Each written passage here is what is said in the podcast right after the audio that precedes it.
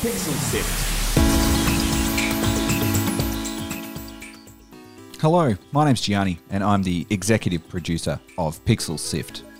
You might have seen back in May that for the first time in over a decade, video game developers in Western Australia would have direct content funding support from their state government.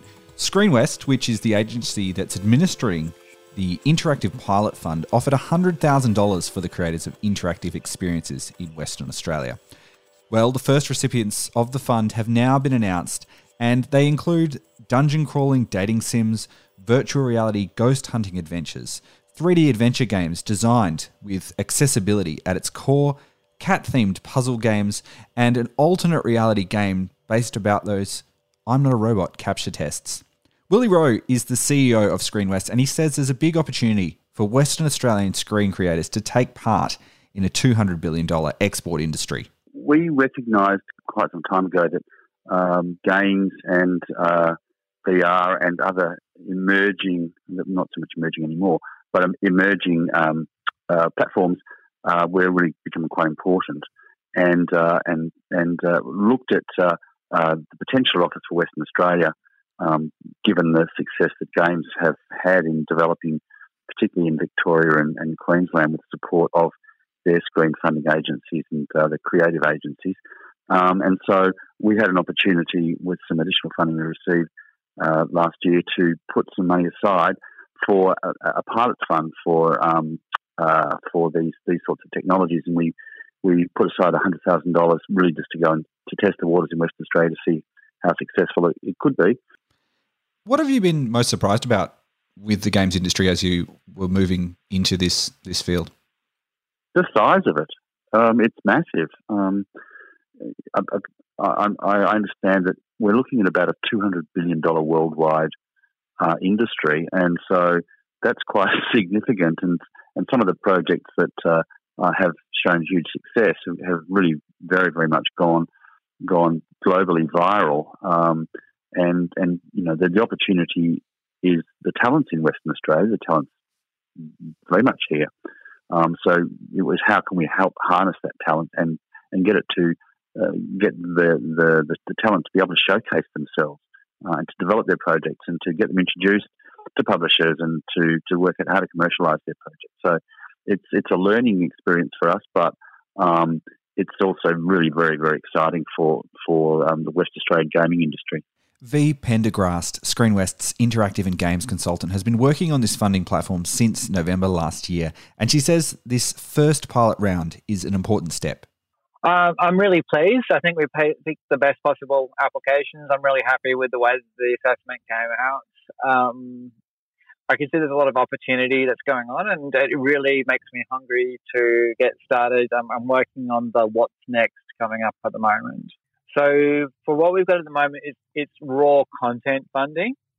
Um, moving forward, as our uh, as my program matures, I would like to have that attachment funding, oh, and also have the ability to fund short courses and or to bring an expert over so they can run a three day intensive on a particular area, such as QA or interface design or something like that. So, what is next for the developers then? What's what's the next stage for them? So, uh, all of these projects, bar one, are already existing in some form or another, and this is about sharpening them up and taking them to a commercial um, framework, um, a commercial like a, a, building up their market presence. One of which, which is Nathan Scott's project, Port Fiends, is actually existing in pre-prototype phase. So for him, it's very much about getting a prototype together and then starting the hustle in terms of finding a publisher. For the others, it's about building them up, maybe um, forming whatever market attachments they're going to, and then getting them out to um, a platform near you and getting them into people's living rooms. Funding recipient Amy Doherty, whose team is developing the interactive 360 video VR game Ghost Cam, says that interactive projects allow you to tell stories in different ways to film, and that she was very excited to get started. Uh, uh, I, am pretty thrilled. Um, I was excited even that this fund uh, was created.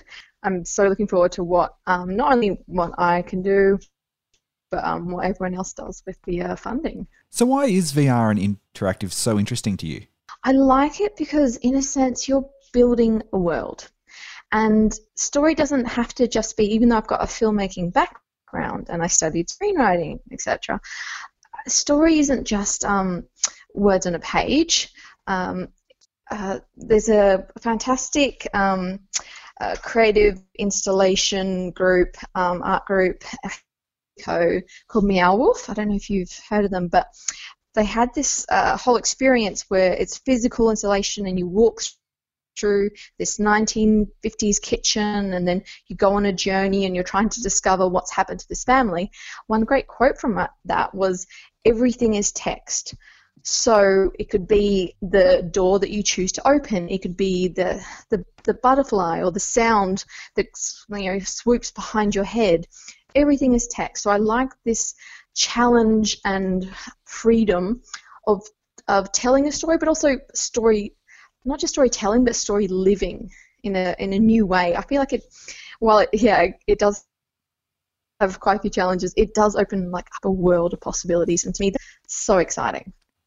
Kalgoorlie based developer Brian Fairbanks says his game Lost and Hound was about making a video game experience for players who are blind, and that they miss out on so much of our cultural experiences because media isn't made for them, and that there was a family member that really put the experience of disability into perspective for him. It's pretty much a scent dog, a scent tracking dog simulator game with a deep story. Um, and the kind of tricky um, kind of sneaky design in it is that it's it's created to be fully accessible through uh, mechanics and alternate means of delivering information to um, all levels of visual impairment as well as other um, disability types as well. But but i i focused on um, the idea that there are so few games for the blind that are um, viable.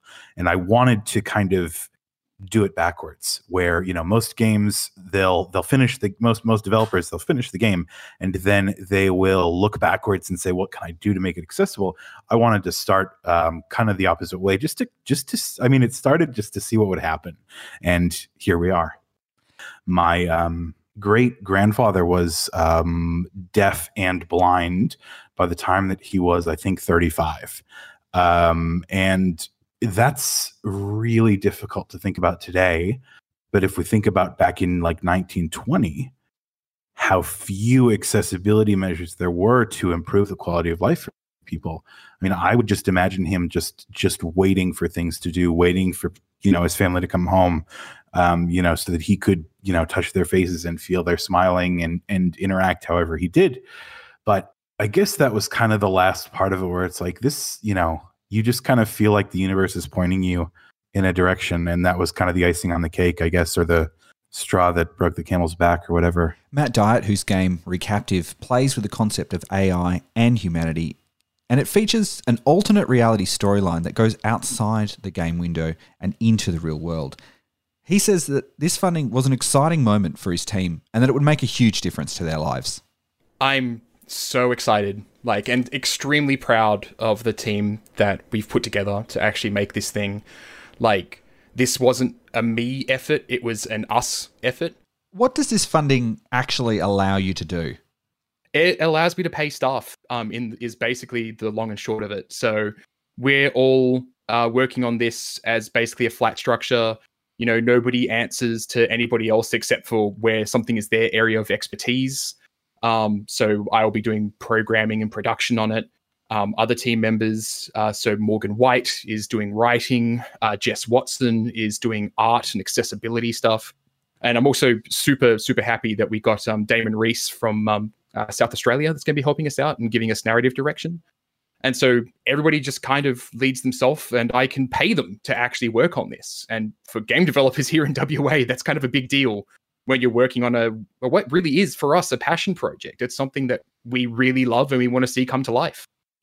Screen West CEO Willie Rowe hopes that this new funding might help attract back some game developers to Western Australia who left the state for other opportunities, and it could give new creators a chance to develop their careers in their home state. We're seeing, with the success of the traditional um, screen sector in Western Australia, we're seeing uh, directors, producers, uh, key creators coming back to WA to make projects, to make movies, to make documentaries.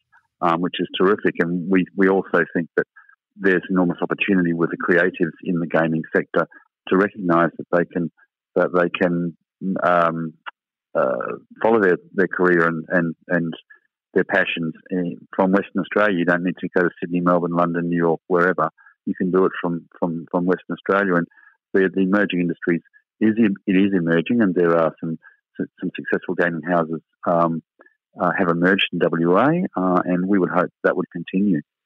You can find the full list of recipients on our website. That's pixelsift.com.au. You can find heaps more indie game coverage from around Australia and the world there as well.